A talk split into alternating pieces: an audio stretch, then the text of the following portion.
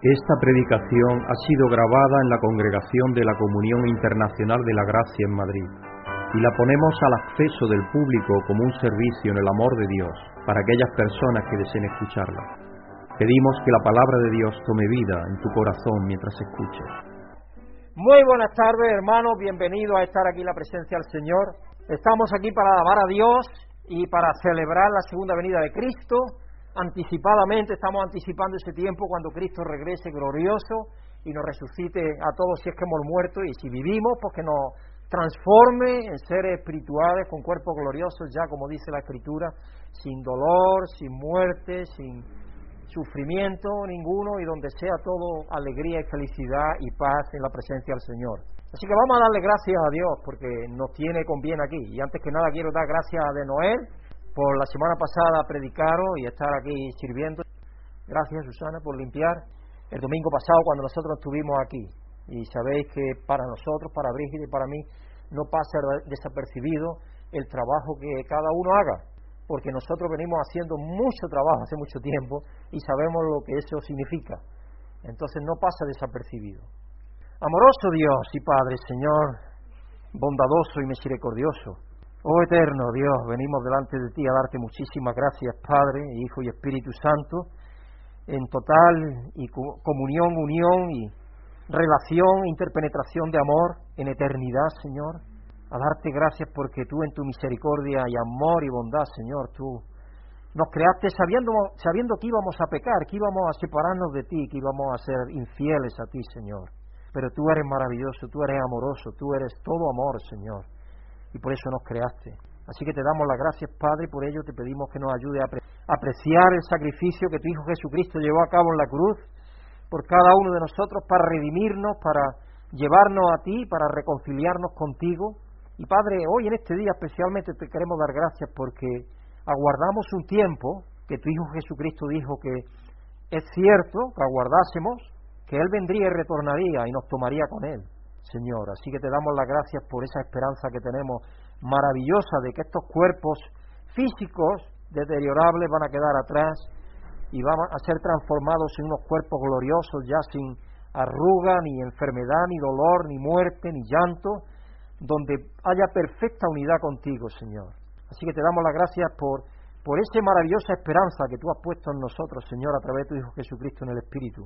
Y te pedimos, Padre, que estés aquí con nosotros esta tarde, en Espíritu, y que nos bendiga, y que bendiga a todos aquellos que van a escuchar esta grabación, y que bendiga, Señor, a todo tu pueblo alrededor de la tierra, Señor, que nos ayudes a ser ejemplo de tu amor y de tu bondad y de tu misericordia en este tiempo donde quizás a consecuencia de que cada uno está preservándose, el egoísmo crece. Así que te pedimos, Padre, que nos ayude a ser esas luces que tú quieres que seamos, y que tu amor sea manifiesto en nuestras vidas, Señor, y que todos los que nos rodean puedan ver ese amor y ser bendecidos por Él, que es tu amor, Señor.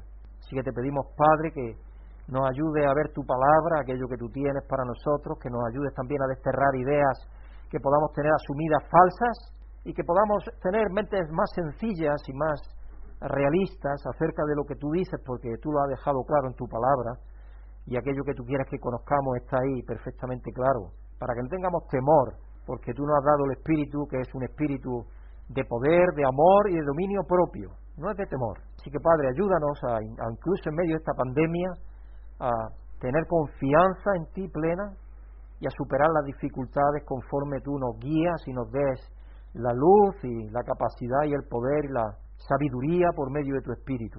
Dándote gracias, Padre, y pidiéndote que nos ilumines en nuestro entender y en nuestro hablar en esta tarde, y que, Señor, salgamos de aquí transformados, con capacidad mucho mayor para poder compartir con aquellos que nos pregunten acerca de la esperanza que tenemos en ti, por medio de tu Hijo Jesucristo en el Espíritu. Te damos las gracias por aquellos que no han podido venir a estar aquí con nosotros, que los bendigas, que los ayudes, Señor, y que algunos que puedan estar de camino, que los ayudes a llegar aquí.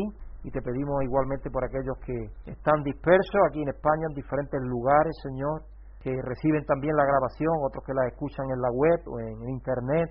Señor, que bendiga sus vidas igualmente y que bendiga a todo tu pueblo, Señor, sin importar de qué denominación sean, ni todos somos hijos de Dios a través de tu Hijo Jesucristo, y eso es lo importante, Señor. Así que te damos gracias por todo, Y te pedimos esto en el nombre santo y bendito y glorioso de nuestro Señor Jesucristo. Amén. Vamos a leer, hermanos, en el Salmo 62 hoy. Salmo 62, 1 y 2, luego vamos a leer del 5 al 8. En Dios solamente está callada mi alma, de Él viene mi salvación. Él solamente es mi roca y mi salvación, es mi refugio, no resbalaré mucho. Versículo 5, alma mía, en Dios solamente reposa, porque de Él es mi esperanza. Él solamente es mi roca y mi salvación, es mi refugio, no resbalaré. En Dios está mi salvación y mi gloria, en Dios está mi roca fuerte y mi refugio. Esperad en Él todo tiempo, oh pueblos, derramad delante de Él vuestro corazón. Dios es nuestro refugio. Y está esa famosa palabra en hebreo, Selak, que significa detente, para y reflexiona a lo que estás escuchando de la palabra de Dios. Todos los que esperan en Dios y solo en Dios no esperan en vano. Eso lo dice el salmista. La esperanza nuestra no es en vano. Es una esperanza que Dios va a culminar con plenitud. La muralla interior del cuidado de Dios es inconmovible. Es inconmovible. Dios es nuestro defensor, es nuestra muralla, es nuestra salvación, es nuestra roca. ¿Quién puede quitarnos de sus manos? Nadie nos puede quitar de sus manos. El que confía en Él será satisfecho con abundancia de poder y misericordia, que están al alcance de los más pobres, pero que el oro nunca puede comprar. Hay una escritura que sabéis que dice: ¿por qué os gastáis el dinero en aquello que no alimenta? Venid a mí y comprad, que luego lo refleja allá al final en Apocalipsis. Venid a mí, todos los que estáis en necesidad de tomar agua, y yo os daré. Y es una escritura profética. El Salmo es una profesión de confianza en el Señor, aún en medio de los mayores peligros. Estamos en una pandemia. ¿En quién tenemos nosotros nuestra confianza? Primero que nada, espero que sea en Dios Todopoderoso. Porque mucha gente sabemos que la tiene la vacuna, otras cosas, en que lleguen. No, nuestra confianza primera está en Dios. Ahí tiene que estar nuestra primera confianza. Y luego pedir a Dios que dé sabiduría a todos aquellos científicos y todo que están trabajando duro, se supone, para conseguir una vacuna. Pero nuestra primera confianza está en Dios. La verdadera paz se encuentra en Dios. Una paz que solo Dios puede darnos. En medio de la pandemia. Yo duermo como un angelito. Yo no sé cómo duermen los ángeles, pero yo duermo muy bien, gracias a Dios. Así que confía y reposa en Dios, porque Él es nuestra salvación. Nuestra roca, nuestro refugio, nuestra esperanza, nuestra gloria. ¿Qué más queremos? Así que vamos a alabar a Dios con todo nuestro ser, porque es todo en nuestras vidas. Porque eso es lo que nos dice el Salmo: derramar todo vuestro corazón delante del Señor. Y eso generalmente lo hacemos de una manera muy apropiada cuando alabamos a Dios, cuando nos arrepentimos a Dios, también tiene que ver con eso. Cuando oramos a Dios, todo eso es poner delante de Dios nuestro corazón. Es abrirle nuestra vida a Dios, es decirle lo que tenemos, lo que necesitamos, y darle gracias por lo que Él nos bendice, por lo que Él nos da, por lo que recibimos de Él. Buenas tardes, hermanos y hermanas. Alegría, estamos juntos nesta tarde para alabar a Dios. Y el profeta Isaías, en el capítulo 12, versículo 5, dice: cantad salmos a Jehová, porque ha hecho cosas magníficas, se ha sabido esto por toda la tierra. Regozija-te e canta, ó moradores de Sião, porque grande és em meio de ti, el Santo de Israel.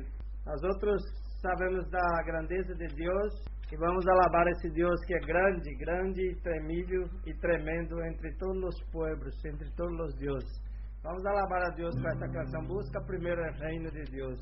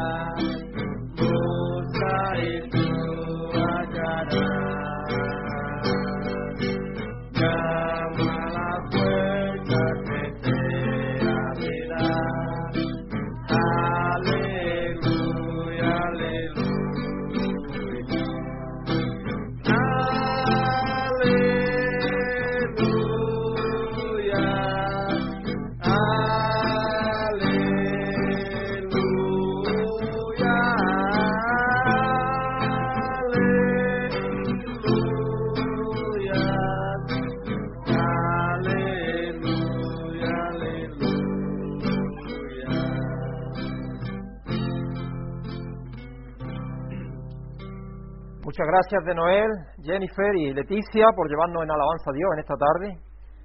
Vamos a poner algunas necesidades en las manos de Dios. A lo largo de los siglos, los cristianos, todos han tenido en su mente el deseo de que la segunda venida de Cristo fuese ya, lo más inmediata posible.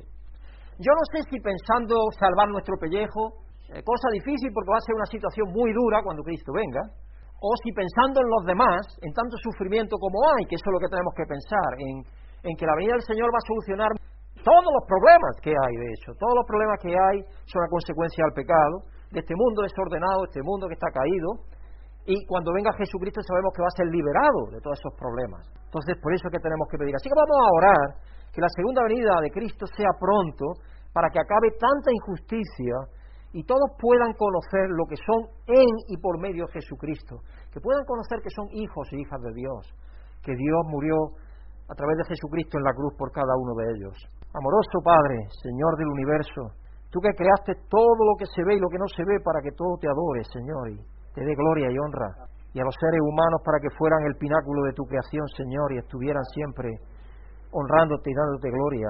Padre, nos has dado unas capacidades tan inmensas, pero mientras estamos aquí en esta tierra estamos sufriendo, Señor, porque estamos sufriendo la muerte, como dice el apóstol Pablo, y eso es verdad, porque nosotros entregamos nuestras vidas a ti, y es lo que tenemos que estar haciendo cada día, morir al viejo ser, para que el nuevo ser sea formado en nosotros. Así que te pedimos, Padre, que venga la segunda venida de tu Hijo Jesucristo cuanto antes, especialmente pensando en tanta injusticia que hay en esta tierra, tanto dolor, tanto sufrimiento, tanta miseria, Señor. Y hoy estamos más conscientes que nunca de ella porque nos enteramos por medio de los medios de comunicación social. Tantos países que necesitan un gobierno más justo, un gobierno más democrático, un gobierno que respete los derechos de los seres humanos. Y en todos los países de la tierra, Señor, hay una gran confusión ahora mismo. No podemos decir que haya un país que realmente pueda ser un ejemplo. Los seres humanos han perdido el norte, Padre. Necesitan de tu intervención. Así que, Padre, te pedimos que cuanto antes venga, si es tu santísima voluntad, la venida de tu Hijo Jesucristo. Dándote gracias, Padre, y pidiéndolo en el nombre de nuestro Salvador y Señor. Amén. Amén. Y vamos a pedir que Dios nos dé fe, valentía, coraje para dar testimonio de su amor a los demás con el amor de su Hijo, por medio del Espíritu en nosotros. Porque conforme el mundo se ponga peor, y el mundo no se va a poner mejor, esta crisis pasará posiblemente, pero el mundo no va en buen camino desde que fue creado. El profeta Daniel dice que el mundo irá de mal en peor, y que los entendidos entenderán, y eso somos nosotros. Entonces el mundo va a ir descarriado, cada vez más descarriado. Eso desgraciadamente es así. Entonces vamos a pedirle que Dios nos dé fe, valentía y coraje. Y si tenemos eso, nuestra luz, nuestra forma de ser, nuestra forma de vivir va a ser más destacada. Es igual que cuando tú entras en una habitación que hay muchas luces y tú entras con una vela, nadie la ve. Pero si la habitación está a oscuras, la vela se ve un montón. Y eso es lo que va a suceder con nosotros los cristianos. Conforme el mundo vaya a ir peor, nuestras vidas, siendo transformadas por Dios y viviendo de acuerdo a los principios de Dios, van a dejar una gran impresión a los demás. Y entonces quizá vamos a tener muchas más oportunidades de compartir con los demás la esperanza que tenemos, como dice el apóstol Pedro, en nosotros, que es Jesucristo viviendo en nosotros por medio del Espíritu, para poder compartirla. Entonces vamos a pedir que Dios nos dé fe, valentía, coraje para dar testimonio de su amor a los demás con el amor de su Hijo por medio del Espíritu Santo. Amoroso Dios y Padre, Señor del universo, Creador de todo lo que vemos y lo que no vemos, tú nos has creado, Señor, para darte honra y gloria y bendecir tu nombre, Señor, y alabarte continuamente. Padre, te pedimos que mientras estamos en esta tierra, porque como tú dijiste allí en Juan 17, en la oración que tu Hijo Jesucristo hizo, Él pidió que no nos quitaras del mundo, sino que nos dejaras aquí, pero que nos guardaras del maligno. Porque tenemos una obra que hacer, la obra tuya, la obra que tu Hijo Jesucristo está haciendo a través de nosotros por medio del Espíritu. A veces se nos olvida eso, Padre.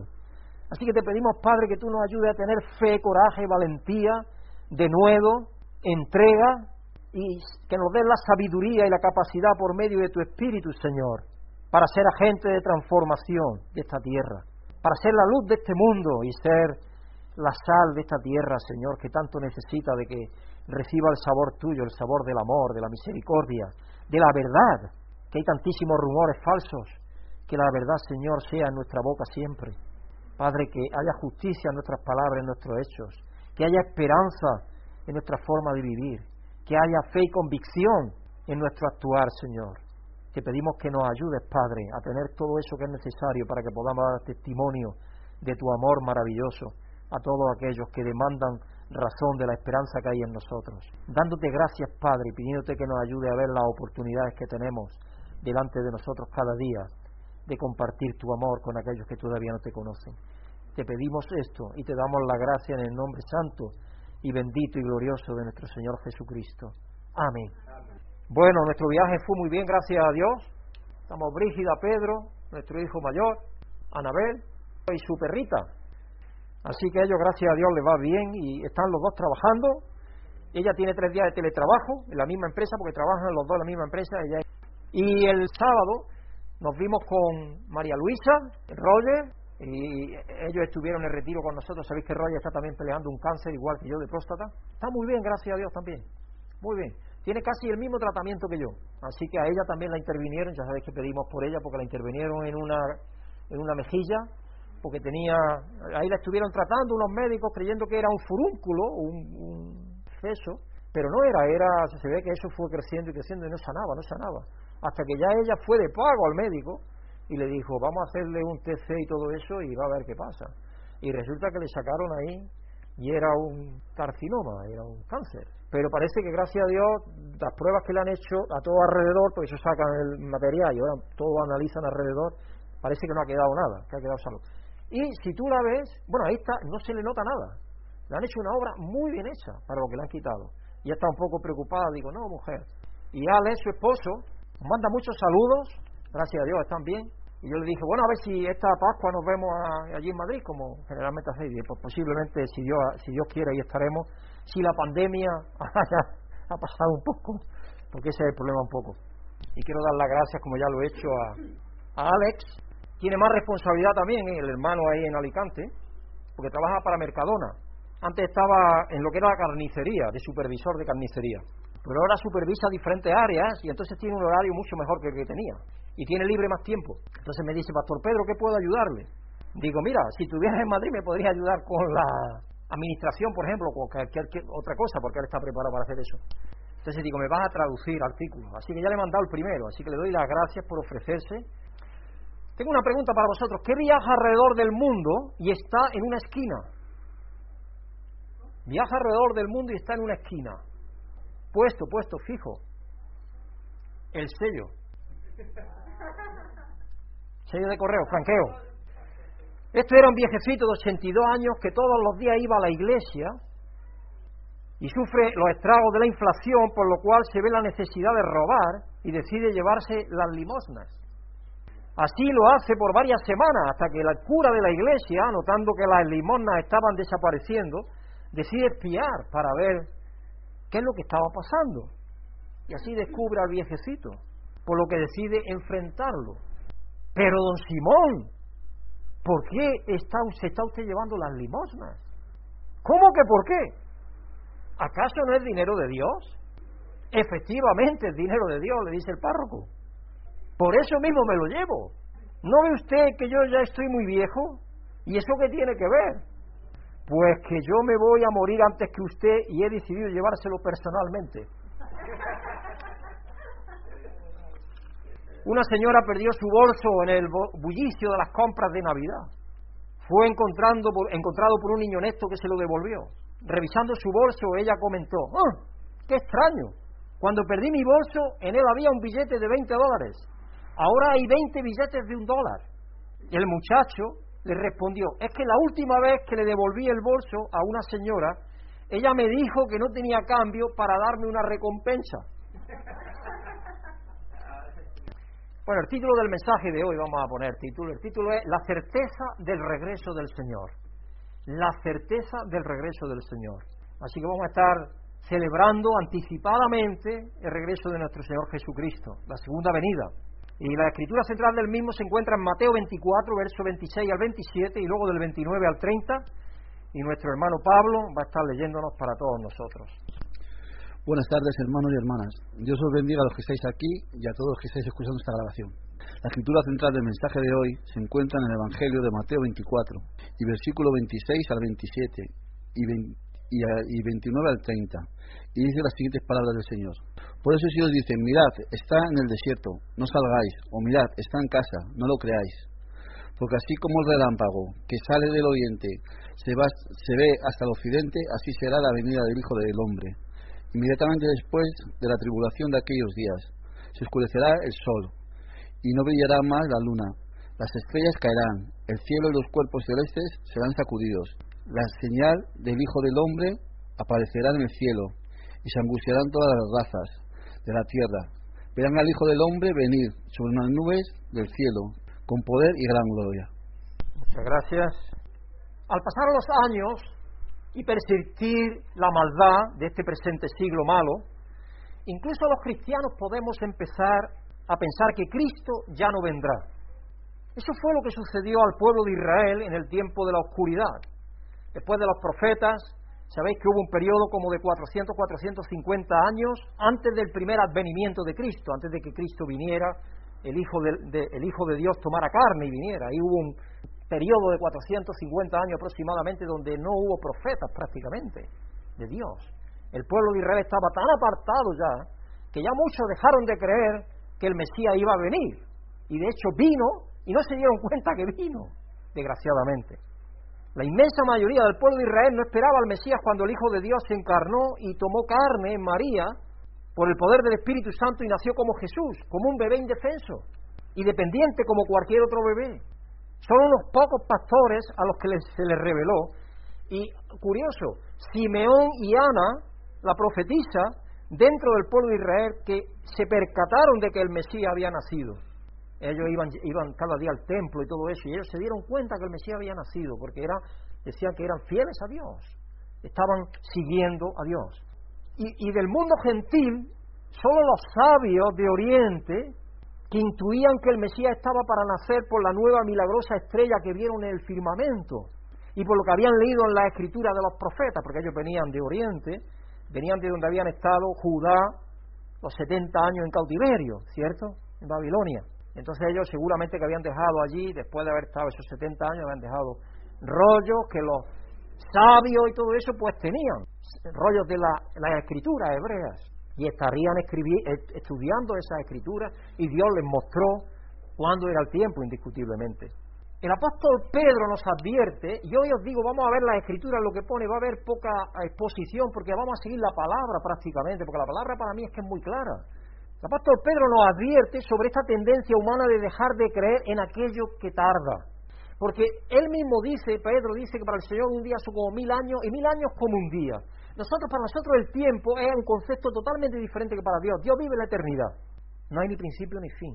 Para nosotros, para un niño pequeño, 10 años, ¡oh! Cuando ya llega la adolescencia, dice, ¿cuándo tendré 20? ¿No? Nosotros éramos para ir al cine, ¿no? Uy, ¿cuándo tendré 20 para poder ir? O 18 creo que era para ir al cine de mayores. Y parece que no llegaba, y Pablo parece que no llegaba, que no nos llegaba eso. Pero luego después llegó. Y ya cuando tienes 20, dice, no, todavía para 40 falta mucho, pero de pronto estás en 40. Y ya cuando llega a los 50, dice, uy, esto ya corre más de la cuenta. Y entonces ya empieza a decir, ¿por qué corre, Dios mío, el tiempo tan fácil? Entonces, el tiempo relativo, ya es relativo para cuando estemos. Y para nosotros los seres humanos, el tiempo nos parece mucho, pero no lo es. Delante de Dios es poco tiempo. Entonces el apóstol Pedro nos dice, el Señor no tarda en cumplir su promesa, en 2 de Pedro 3, 9 al 14 estoy leyendo, según algunos entienden por tardanza. Ya había en el tiempo que Pedro estaba escribiendo esta epístola, algunos pensaban que se retardaba la venida del Señor, porque ellos creían que iba a ser inmediata. Cristo resucitó y quizá iba a venir de inmediato, dentro de unos meses, unos años, como mucho, iba a volver, eso es lo que creían y sostenían. Según entienden algunos por tardanza, más bien tiene paciencia con vosotros, con los creyentes, porque la carta está escrita para los creyentes, porque no quiere que nadie perezca, sino que todos se arrepientan. Es lo que Dios quiere. Dios quiere que todos los seres humanos se arrepientan. Pero el día del Señor vendrá como un ladrón. En aquel día los cielos desaparecerán con un estruendo espantoso, los elementos serán destruidos por el fuego y la tierra, con todo lo que hay en ella será quemada. Imaginaros, es algo tremendo.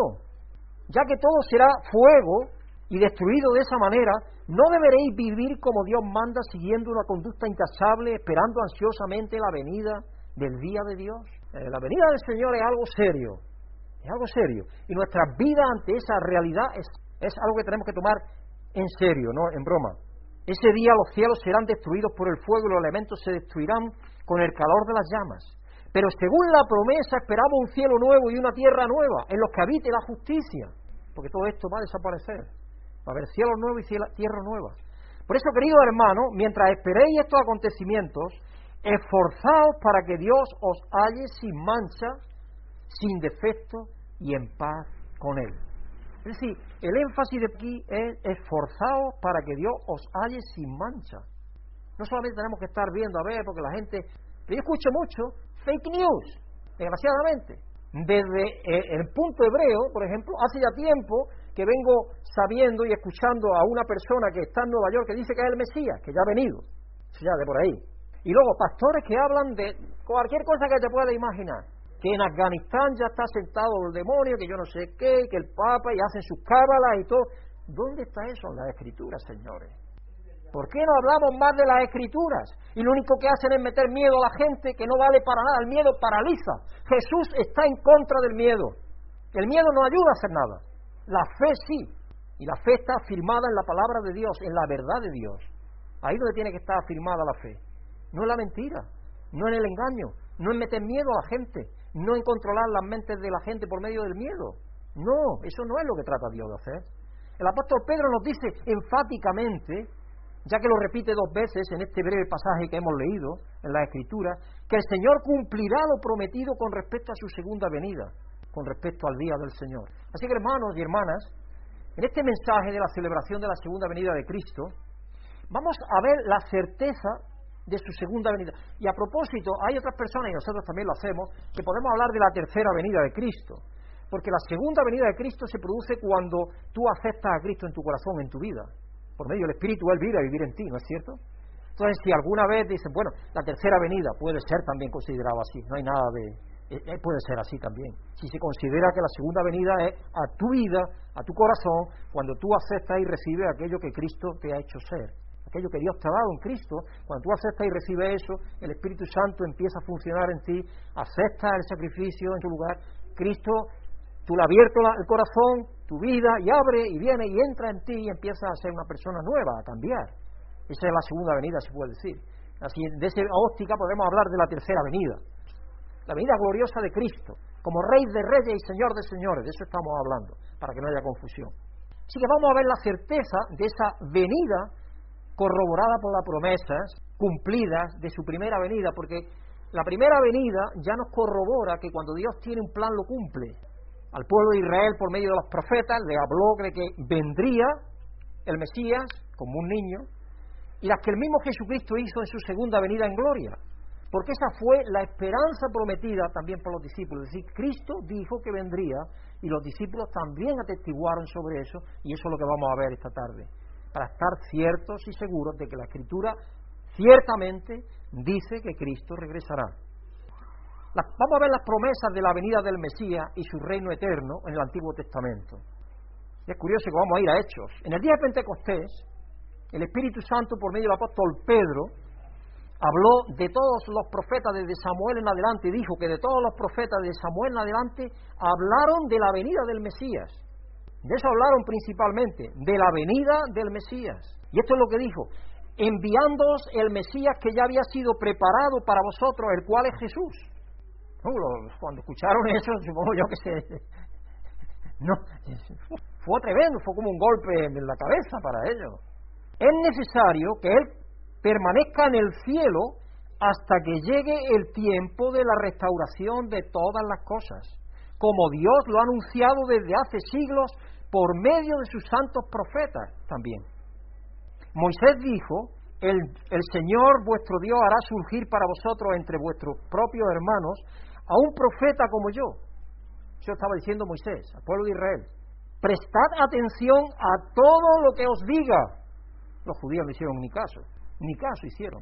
Cuando vino el Mesías, no hicieron caso de nada de lo que les dijo. Dicen: indagáis en la Escritura, pero no me recibí a mí, que yo di testimonio de lo que dice la Escritura. No le hicieron ni caso, vaya. desgraciadamente. Porque quien no le haga caso será eliminado del pueblo. Y está ahí comentando escritura de Levítico 23, 29 y Deuteronomio 18, 15, 18 y 19. En efecto, a partir de Samuel, todos los profetas, continúa diciendo Pedro, todos los profetas han anunciado estos días, los días de la primera venida. Vosotros, pues, sois herederos de los profetas y del pacto que Dios estableció con nuestros antepasados, al decirle a Abraham, todos los pueblos del mundo serán bendecidos por medio de tu descendencia. Y eso lo hemos estado viendo en mensajes hace tiempo. Génesis 22, 18, 26, 4, le anuncia a Abraham Dios que por medio de su descendencia bendecirá a todas las naciones de la tierra. Pablo en Gálatas nos dice que esa semilla es Cristo, la semilla por la cual seríamos benditos todas las naciones de la tierra, no son los descendientes físicos netamente de Abraham, sino el descendiente físico espiritual a través de Jesucristo. La semilla, por eso dice Pablo, es la semilla. Dice, no dice las semillas, dice la semilla, refiriéndose a Cristo. ¿Qué profecías hay? Vamos a ver Isaías 9, una profecía que a veces yo pongo para cerca de la Navidad. Isaías 9, 6, 7. Esa es una de las profecías que anuncia el Mesías. Porque nos ha nacido un niño, se nos ha concedido un hijo, porque es hijo de Dios. La soberanía reposará sobre sus hombros y se le darán estos nombres: Consejero admirable, Dios fuerte, Padre eterno, Príncipe de paz. Se extenderá su soberanía y su paz y no tendrán fin. Gobernará sobre el trono de David y sobre su reino para establecerlo y sostenerlo con justicia y rectitud desde ahora y para siempre. Esto lo llevará a cabo el celo del Señor Todopoderoso. Los judíos interpretan esta escritura diciendo que es el hijo del rey que iba a suceder al que había. ¿Pero se pueden aplicar esas escrituras? ¿Le puedes tú aplicar al hijo del rey, Dios fuerte, Padre eterno? Hombre, no. Es una manera de torcer las escrituras, porque ellos están cegados, ellos no entienden. Hasta ahora Dios no le ha dado conocimiento para que entiendan, sabemos que están desgajados, como también vimos hace 2 semanas, me parece, ahí en Romanos 11. Dios los desgajó para tener misericordia a nosotros, pueblo de Israel en mayoría. La base de la iglesia es hebrea, como sabemos, es judía, pero la mayoría están desgajados, no pueden ver aunque esté ahí no, porque quien quita el velo es Cristo. Pablo lo dice también allí, en Corintios 3. Establecería un reino para siempre. Ya vino, estableció su reino, pero todavía no en plenitud. Aguardamos la llegada de esa plenitud a su segunda venida. ¿Está anunciada? Pues sí, está anunciada por los profetas. En el mismo libro de Isaías, Isaías 25, 6 al 9, sobre este monte, y sabéis que monte muchas veces es sinónimo de ciudad o de nación, sobre Israel, sobre el monte Sión. Sobre este monte el Señor Todopoderoso preparará para todos los pueblos un banquete de manjares especiales, un banquete de vino añejo, de manjares especiales, de selectos vinos añejos. Sobre este monte rasgará el velo que cubre a todos los pueblos. Si todavía los pueblos en su mayoría están todavía cubiertos con ese velo, todavía está cubierto. El velo se rasgó cuando Cristo murió, sabéis que se rasgó de arriba a abajo. No para que dijera, no, es que estaba muy desgastado por abajo y se rompió desde abajo. No. Sí, se rompió desde arriba abajo. Así lo recoge la Escritura. Así lo recoge. Porque era para que ellos no tuvieran la excusa de decir, no, es que ya estaba muy viejo, ya eso ya sabría. No. Dios estaba dando acceso al Santo de los Santos a todos los que se acercara a Él, siendo llamado por Dios. Pero esto va a ser en el futuro, más todavía. Desde ese día en adelante, desde que Cristo lo rasgó, indiscutiblemente con su muerte, pero desde ahí en adelante ese regamiento está abierto, el velo está abierto y está abierto para que vayan entrando, y el manto que envuelve a todas las naciones devorará la muerte para siempre. Nos recuerda Apocalipsis, ¿no? Donde no habrá muerte, no habrá más muerte. Apocalipsis 21, verso 4. El Señor omnipotente enjugará las lágrimas de todo rostro. De nuevo estamos en Apocalipsis 21, 4, al final, cuando ya todo el dolor, todo el sufrimiento haya pasado. Y quitará de toda la tierra el oprobio de su pueblo, porque ahora su pueblo está entregado a oprobio. ¿Por qué? Porque dice que sometió a desobediencia a su propio pueblo físico para traer misericordia a nosotros los gentiles, para de esa manera, siendo todos desobedientes, que Dios tuviera misericordia de todos. Es increíble, y Pablo termina diciendo ahí, oh grandeza de la misericordia, él dice unas palabras increíbles, porque es, ¿quién puede entender a Dios? Dios en su soberanía así lo ha permitido hacer, y nosotros sabemos que ninguno somos buenos. ¿Qué diferencia hay entre los judíos y nosotros? Ninguna, absolutamente. Somos tan perversos como ellos, tenemos que reconocerlo, esa es la verdad. El Señor mismo lo ha dicho. En aquel día se dirá, sí, este es nuestro Dios, en Él confiamos y Él nos salvó. Este es el Señor, en Él hemos confiado, regocijémonos y alegrémonos en su salvación. Vamos a ir ahora a Daniel. Daniel 4:44. En los días de estos reyes, está hablando de los reyes, estas sucesiones que va a haber de los reinos del mundo, diferentes reinos que van a ir sucediéndose, el imperio romano sucede en otros, y anteriormente, antes del imperio romano también, como sabemos, aquella imagen que tenía, la imagen de aquel hombre, que era la sucesión de las edades de los tiempos. Dice, y en los días de estos reyes, el Dios del cielo establecerá un reino que jamás será destruido, ni entregado a otro pueblo, sino que permanecerá para siempre y hará pedazos a todos los reinos. Y un poco más adelante, en Daniel 7, verso 13 a 14, en esa visión nocturna vi que alguien con aspecto humano venía entre las nubes del cielo. Se acercó al venerable anciano y fue llevado a su presencia, y se le dio autoridad, poder y majestad.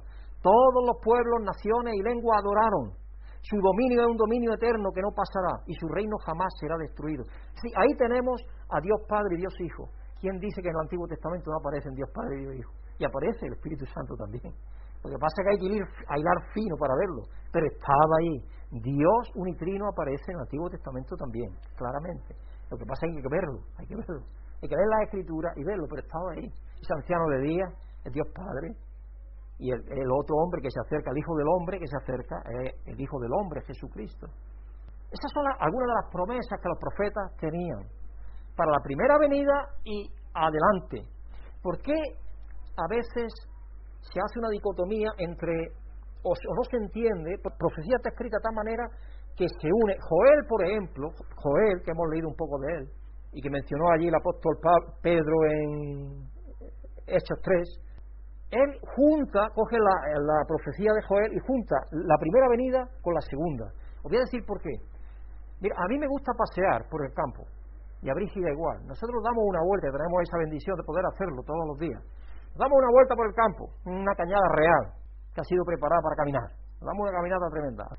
Nosotros cuando vamos a pasear, yo me doy cuenta, digo, mira, esto es lo que usan los profetas, ven de esta manera. Cuando tú te alejas en el tiempo, es igual que cuando tú vas, yo vengo de camino, y yo me alejo 5 o 6 kilómetros, y yo veo un depósito que hay del agua, muy cerca de mi pueblo, y veo que del depósito casi parece que está tan lejos como cosas que hay a 10 o 20 kilómetros, que yo voy a por setas, por ejemplo. No sé distinguir qué distancia hay desde lejos. Y esa es la forma en la cual los profetas nos muestran lo que pasa, porque 1000 años es como un día para el Señor. Entonces todo junto. Es decir, la primera venida a la segunda, por mucho que tarde, es poco tiempo. Es igual que cuando tú te alejas y ves una montaña, y hay un dicho que dice, y subió a la montaña y ¿sabéis qué vio después de esa montaña? ¡Otra montaña! Y subió y volvió a subir esa montaña y ¿sabéis qué vio? Otra montaña. Y eso es lo que pasa. Es decir, desde lejos casi todas las montañas se ven igual de lejos. Tú no sabes apreciar cuán lejos está una de otra, al menos que tomes referencias de árboles o de lo que sea. Es muy difícil saber a qué distancia están, y eso es lo que pasa. Las profecías están escritas de esa manera. Por eso que Joel tiene de la primera venida y tiene de la segunda. Vamos a ver las promesas del propio Jesucristo, las promesas que tiene Jesucristo acerca de su venida. Juan 14, verso 1 al 3. Jesucristo dice, no os angustiéis, porque las angustias son parte de nuestra vida. Los desafíos, todos los tenemos. Uno de una forma, otros de otra, todos tenemos desafíos. Nadie puede decir que no los tenga. Nadie puede decir que no. Todos tienen problemas. Muchas veces pensamos, los doctores están muy bien. Pensar ahora cómo están. Yo a mi doctor le doy muchas gracias, porque mi doctor, yo sé la presión que tiene.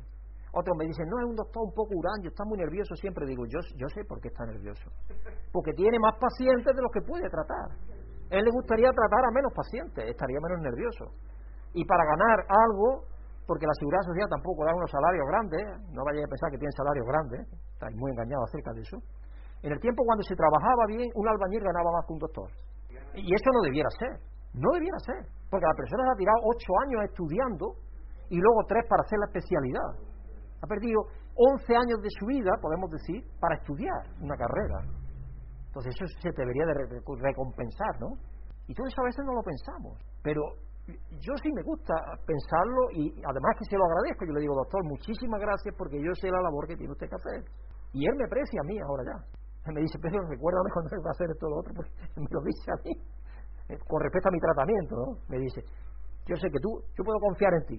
Y de vez en cuando le llevo un regalito, ¿no? Una botella de vino que la aprecie, uvas que le voy a llevar ahora porque todavía no la he llevado. Hay algunas todavía que tengo guardadas para él especialmente. Entonces, angustia y dificultades todos tenemos. No nos engañemos, no pensemos que este o el otro está muy bien. No, mira, el que tiene el rico, Amancio Prada, esta cantidad de problemas, tiene más problemas que nosotros. Porque está pensando en cómo sacar más beneficio de ese dinero y cómo ponerlo y qué perderá y no perderá y cómo estar el primero, porque a ellos les gusta también, son orgullosos, les gusta estar primero, ahora pasar a ser 16, yo no sé cuánto. Bueno, todo eso también le ocasiona problemas.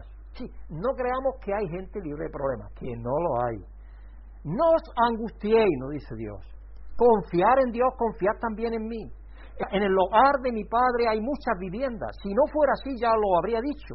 Voy a prepararos lugar, y si voy y os lo preparo, vendré para llevaros conmigo, así estaréis donde yo esté. Si Cristo está diciéndonos ahí que Él vendrá a por nosotros, vendrá. Y ahora vamos a leer en los capítulos de la escatología que se llama Mateo 24, y sabéis que recogen los tres evangelios, aparte de Juan, los tres evangelios recogen aspectos de la segunda venida de Cristo. Pero aquí vamos a leer Mateo 24, vamos a leer también Lucas y todo eso, pero Mateo 24, versos 26 y 27 y luego 29 al 30. Por eso, si os dicen, mirad, está en el desierto, no salgáis. O mirad, está en la casa, no lo creáis. Porque así como el relámpago que sale del oriente y se ve hasta el occidente, así será la venida del Hijo del Hombre. Nadie podrá dudar de que algo tremendo ha acontecido, de que Dios ha venido, el Hijo del Hombre ha venido. Nadie podrá negarlo. Nadie podrá decir, no, es que yo no lo vi. No, es algo visible para todos. Inmediatamente después de la tribulación de aquellos días, se oscurecerá el sol y no brillará más la luna, las estrellas caerán del cielo y los cuerpos celestes serán sacudidos. Y ahí está leyendo de Isaías 13:10, Isaías 34:4. Cristo está mencionando profecías que hablaban de eso. La señal del Hijo del Hombre aparecerá en el cielo y se angustiarán todas las razas de la tierra. Verán al Hijo del Hombre venir sobre las nubes del cielo con poder y gran gloria. ¿Qué será esa señal? Pues no lo sabemos, pero quizás sea una luz que sea inmensa, como nunca hemos visto, algo que nos asombre del brillo tan excepcional que tiene.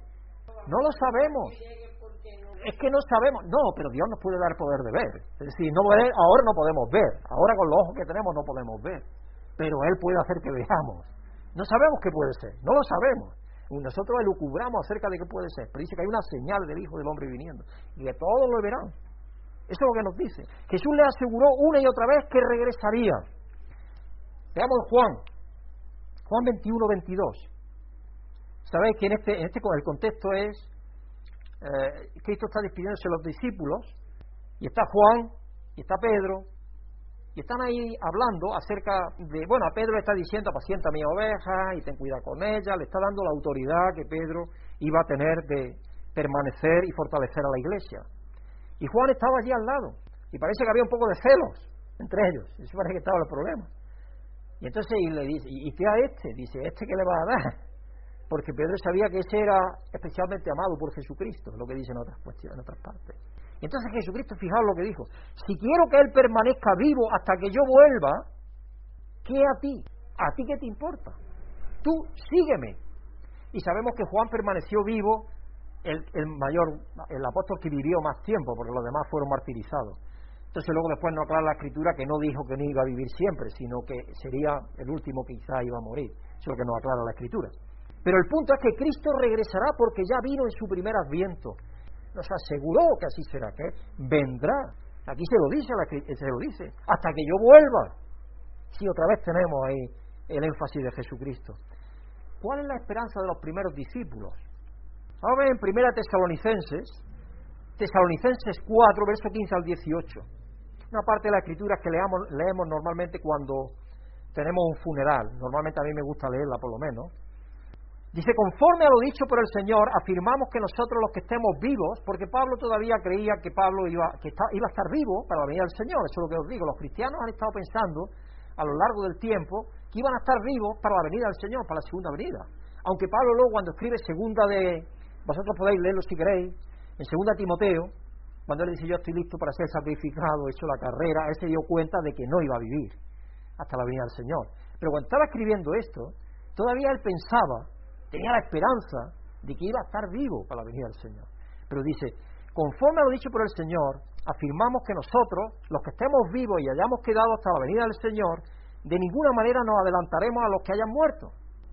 El mismo Señor descenderá del cielo con voz de mando, con voz de arcángel y con trompeta de Dios, y los muertos en Cristo resucitarán primero.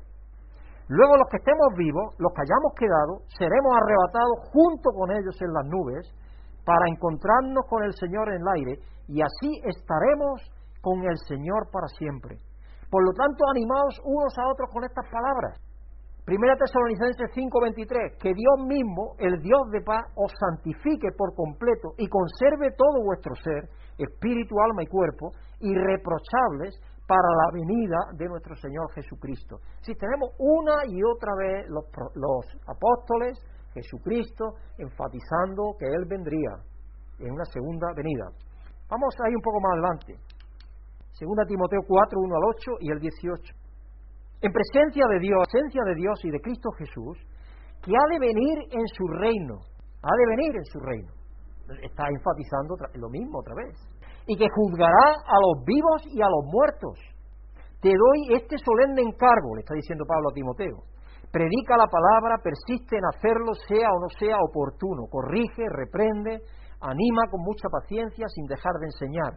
Porque llegará el tiempo en que no van a tolerar la sana doctrina, sino que llevados por sus propios deseos, se rodearán de maestros que les digan las novelerías que quieran oír, aquello que quiere escuchar la gente.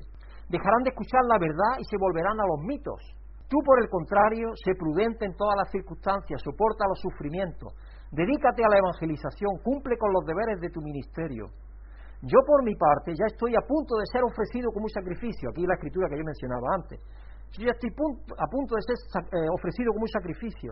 Y el tiempo de mi partida ha llegado. Ya él comprendió que durante su vida física no se iba a producir eso.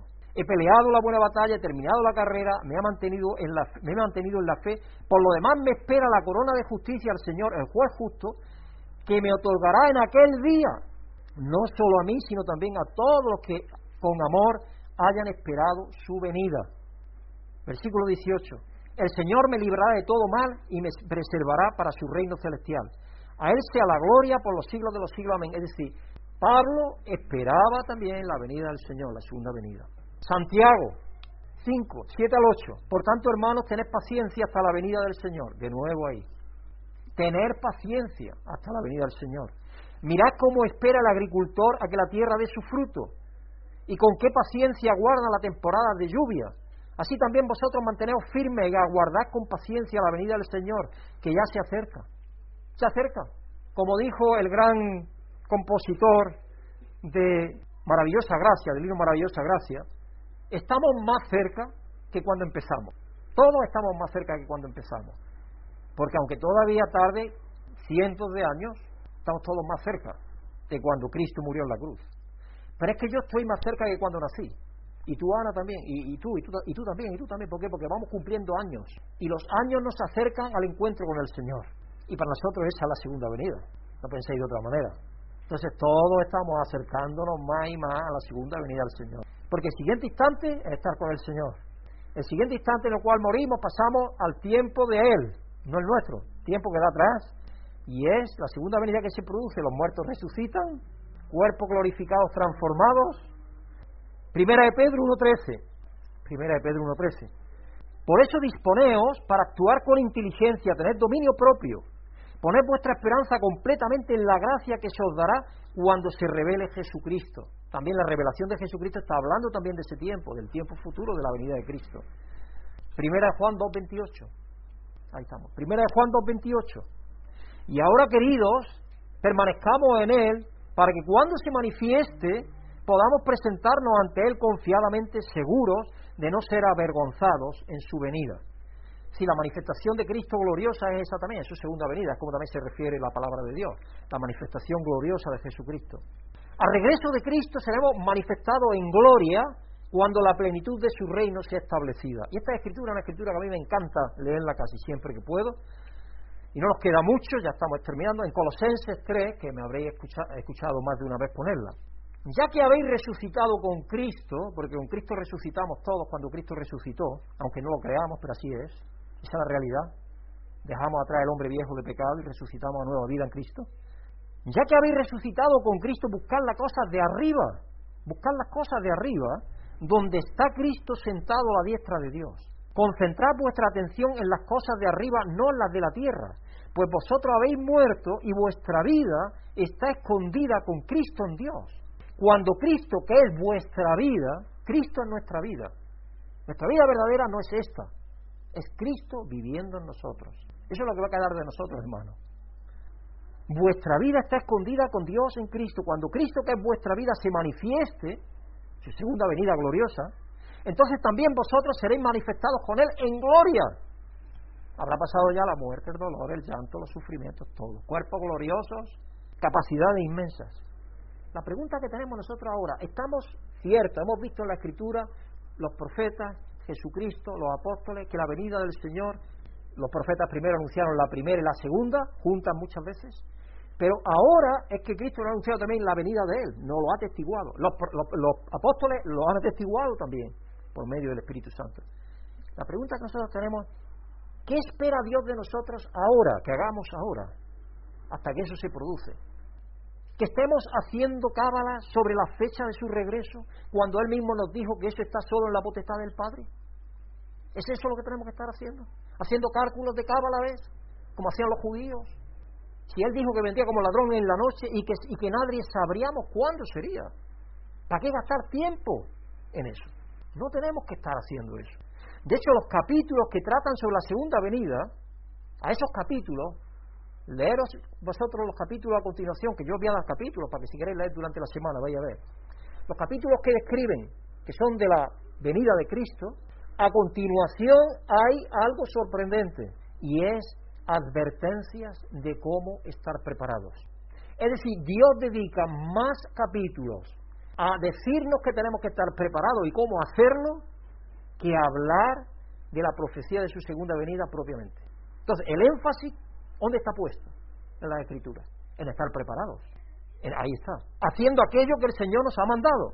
Por ejemplo, Mateo 24, del 44 al 51. Mateo 24, del 54 al 51, del 44 al 51. Tenemos la parábola del siervo fiel y prudente, que le pone sobre sus siervos para que le dé el alimento a tiempo. Mateo 25, de 1 al 13, la parábola de las 10 vírgenes. 5 son insensatas y 5 son prudentes, hasta que viene el Señor. Ese es el contexto que tenemos. Y lo que está diciendo es que estemos preparados, que no durmamos, que no estemos pensando, no, mi Señor tarda en venir, y lo que hacían aquellas vírgenes imprudentes. Yo ahora me dedico a vivir, luego después yo ya me arreglo yo, yo ya me arreglo. Y como dice el otro, y si no, no, tenemos que estar cada día preparados. ¿Por qué tenemos que estar preparados? Porque dice más todavía. La parábola de los talentos, a continuación, Mateo 25, 14 al 30, la parábola de los talentos. A cada uno nos ha dado talentos. Y Dios pide cuentas cuando regresa. ¿La parábola qué? Y el que le dio uno dice, no Señor, tú me diste uno. Y yo pensé que tú eras vengativo y que quieres recoger cuando no sembraste y todo eso. Y estuve pensando acerca de todo eso y qué hacer. Entonces, lo que hice fue enterrarlo. Y le dice, siervo infiel, imprudente. Los demás se pusieron a trabajar con lo que Dios le había dado. Entonces tenemos que estar actuando con el Espíritu de Dios y con los dones y talentos que Dios nos ha dado. Mateo 25, 31 al 46. Parábola sobre el juicio final con las ovejas y los cabritos. Cuando Dios se para. Entonces, esto es el contexto de la escatología. ¡Qué serio! Las ovejas y los cabritos. Y pondré a la derecha las ovejas y a la izquierda los cabritos. Y de las ovejas, bendito de mi Padre, venía a mí, porque tuve hambre y me diste de comer. Tuve sed y me diste de beber. Estuve en la cárcel y fuiste a mí, a visitarme. Estuve enfermo y me visitaste. Estuve desnudo y me cubriste. Y le dije, Señor, ¿cuándo hicimos esto? Cuando me lo hiciste a uno de estos más pequeños, mi hermano. Por eso yo os digo, por ejemplo, la revista está llegando a cárceles aquí en España. Nosotros estamos visitando con la revista gente que no podía de otra manera leer el Evangelio. Por eso para mí la revista es importante. De Noel sabe que él está en la Junta Directiva, él sabe que yo defiendo la revista porque es un ministerio tremendo que tenemos, que Dios nos ha dado, Dios nos ha dado ese ministerio y nos ha dado los dones para hacerlo. Jamás yo pensé que iba a estar haciendo una revista como la que estoy haciendo, pero Dios está haciéndola a través de mí. Le doy gracias, y hay muchos hermanos que están cooperando indiscutiblemente.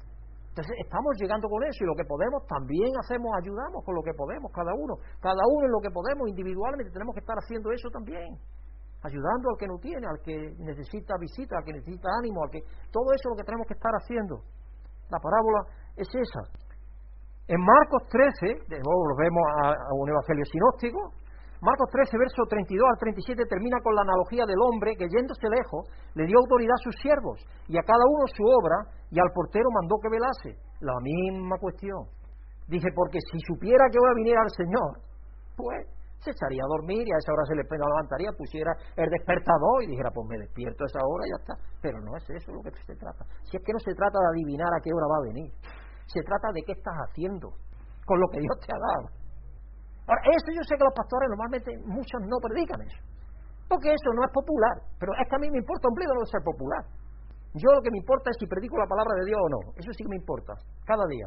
Eso lo veréis de mí. Y otra cosa no puedo hacer, pero predicar la palabra la voy a predicar mientras Dios me lo permita, porque eso es lo que hay en la palabra. ¿Para qué quiero yo deciros un cuento de que Cristo va a venir ya, si nadie lo sabe? Y juntar tres señales que la mayoría de las veces son lucubraciones humanas. ¿Para qué le vale eso a nadie? Pero eso es lo que hay hoy mucho. Y cada vez que hay una pandemia, un problema, una dificultad económica, eso es lo que hay. ¿Construye eso al creyente? ¿Le ayuda a crecer? ¿Le ayuda a desarrollar fe? ¿Le ayuda a crecer como cristiano en gracia y conocimiento de nuestro Señor Jesucristo? Yo creo que no, desgraciadamente. Entonces, vamos a crecer en Jesucristo, vamos a ponernos las botas y ponernos a trabajar en aquello que Dios tiene para nosotros. Y a todos nos manda que velemos, porque no sabemos a qué hora regresará el Señor para que no nos coja durmiendo. En Lucas 21, verso 34, Jesús da esta serie y directa advertencia. Mirad también por vosotros mismos que vuestros corazones no se carguen de glotonería y embriaguez y de los afanes de esta vida, y venga de repente sobre vosotros aquel día. Entonces, ¿qué nos dice la palabra de Dios que tenemos que estar haciendo? Tenemos que estar preparados. Tenemos que estar preparados. En Lucas 12, 13 al 40, Jesús le está hablando a los discípulos de cómo estar preparados. Lucas 12, de verso 13 al 40. Les dice cómo estar preparados. Y les narra la parábola del rico e insensato. Aquel que dice, oh, tengo muchos graneros, ¿qué haré con los granos que he corregido? Y tú dices, lo que voy a hacer es agrandar los graneros.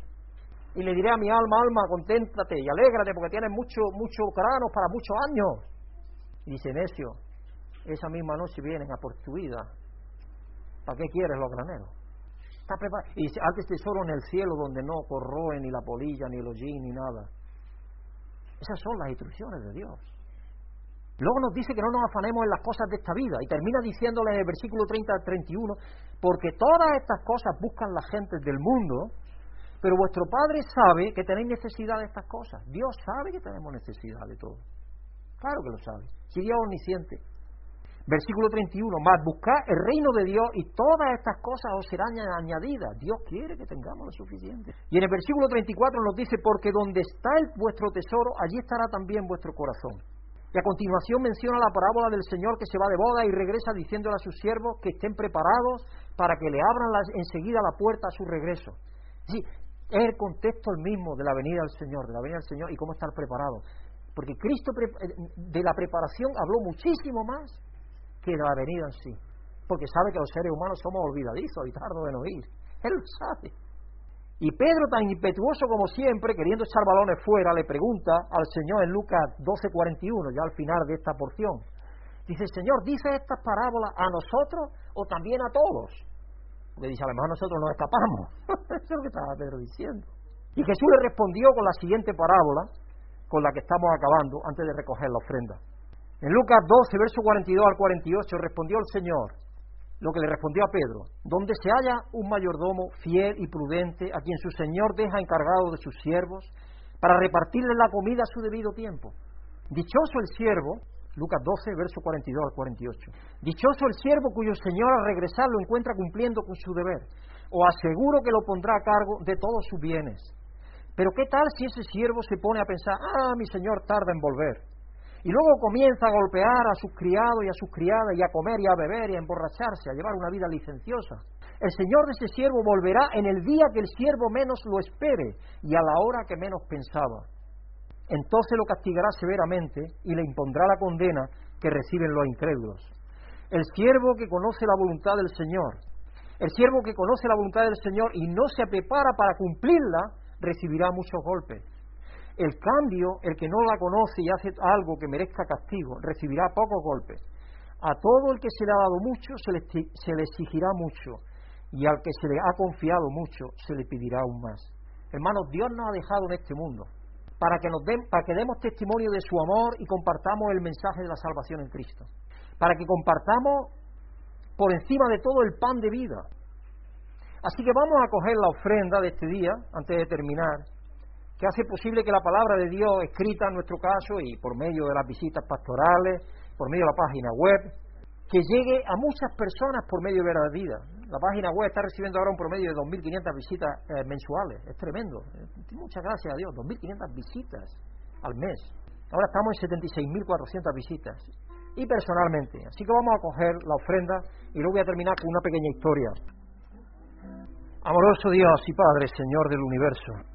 Como allí hizo el rey David, te presentamos esta ofrenda de tu pueblo, Señor, para darte honor y gloria y gracias a ti, Señor, porque tú eres el que ha hecho posible que podamos darte un poquito de lo mucho que tú nos has dado, Padre.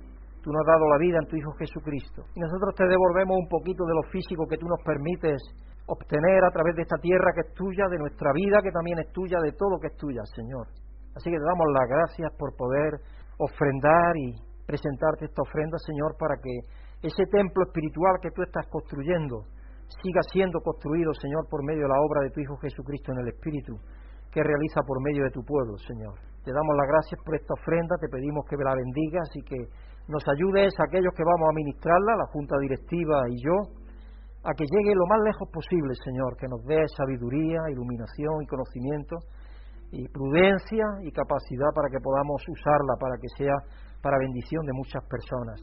Bendice nuestras vidas, Padre, porque tú dices que al dador alegre tú bendices. Así que, Señor, te pedimos que derrames tus bendiciones sobre cada uno de nosotros y sobre nuestros hermanos alrededor del mundo que van a estar ofrendándote también en estos días.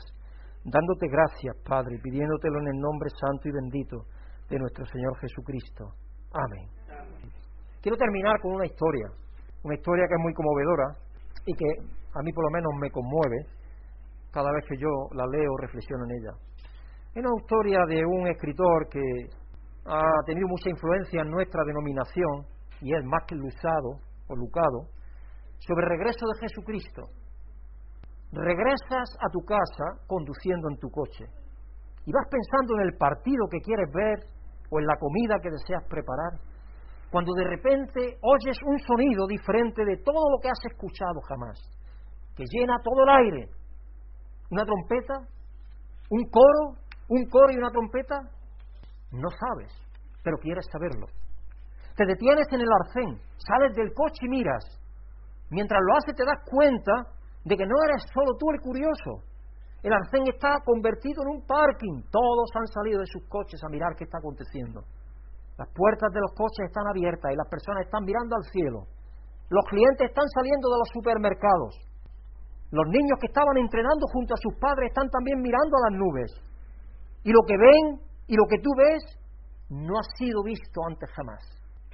Como si el cielo fuese una cortina.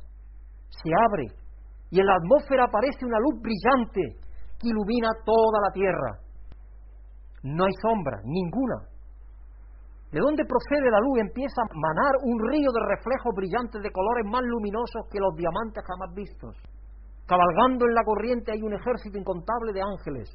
Pasan a través de la cortina abierta en los cielos y miriadas al mismo tiempo hasta que ocupan todo el cielo, al norte, al sur, a este y al oeste.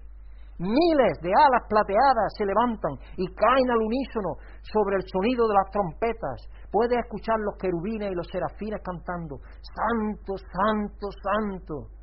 el último flanco de ángeles, seguido por 24 ancianos de barbas plateadas y una multitud de almas que se unen a los ángeles en adoración. De repente se detiene el movimiento y las trompetas se quedan en completo silencio, dejando el triplete triunfante: santo, santo, santo, santo. Entre cada palabra hay una pausa, con cada palabra una profunda reverencia. Escuchas cómo tu voz se une en el coro. No sabes por qué dice las palabras, pero es subyugado hacerlo.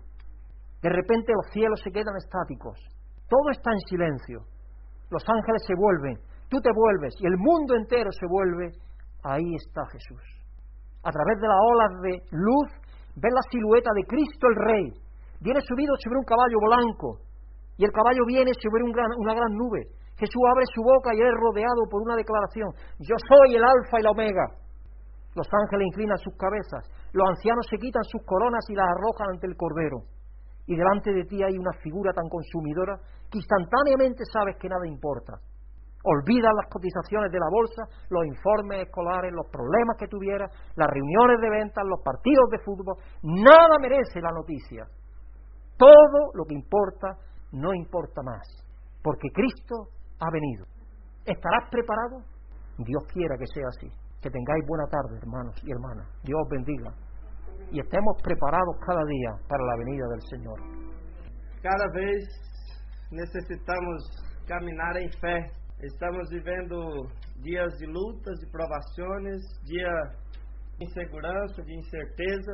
Pero tenemos un Dios fuerte, poderoso, fiel, que siempre está con nosotros, y por eso caminamos rompiendo en fe, caminamos en fe. Estamos siendo probados.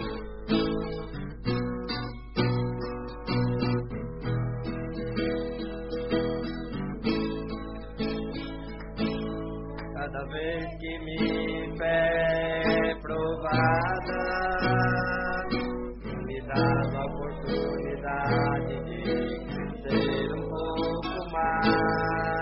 Las montañas de valles, desertos y mares, que a través me leva más cerca de ti.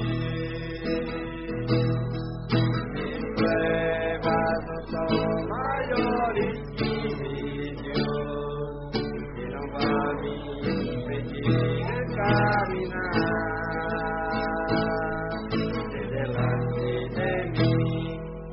Abrir el mar, Dios vaya a hacer que voy sobre las aguas, andando en fe, mi vida se revestirá de tu poder, andando en fe, cada día voy confiando en el Señor. Y correr, cada día voy vivir andando en fe. Cada vez que mi fe es probada, me da la oportunidad de crecer un poco más. Las montañas de valle, desertos y mares, que a través me lleva más cerca de ti. Mis pruebas no son mayores que mi Dios, que no va a me impedir el caminar. Y delante de mí no se abrir el mar.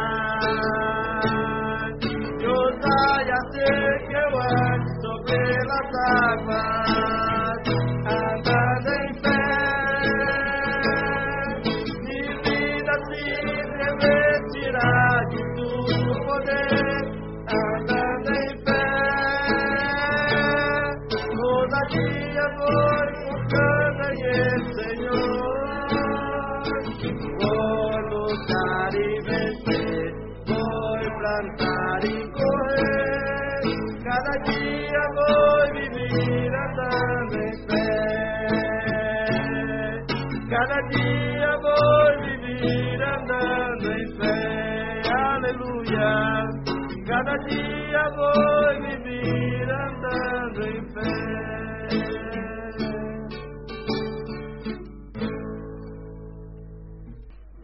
Buenas tardes para todos y bueno, vamos a orarle al Señor. Le damos gracias al Padre por haber tenido esta tarde con el grupo de queridos hermanos y el pastor. Y que esta semana que venga, que sea toda bendecida para nosotros, para nuestros hijos, para nuestros esposos, esposas, hermanos, para que toda la semana nos salga todo bien y esperemos conseguir trabajo que no tenga, los alimentos, los niños al colegio, que sean bendecidos y que sea una semana bendecida y llena de mucha gloria para la honra de Dios. Amén y amén. Amén.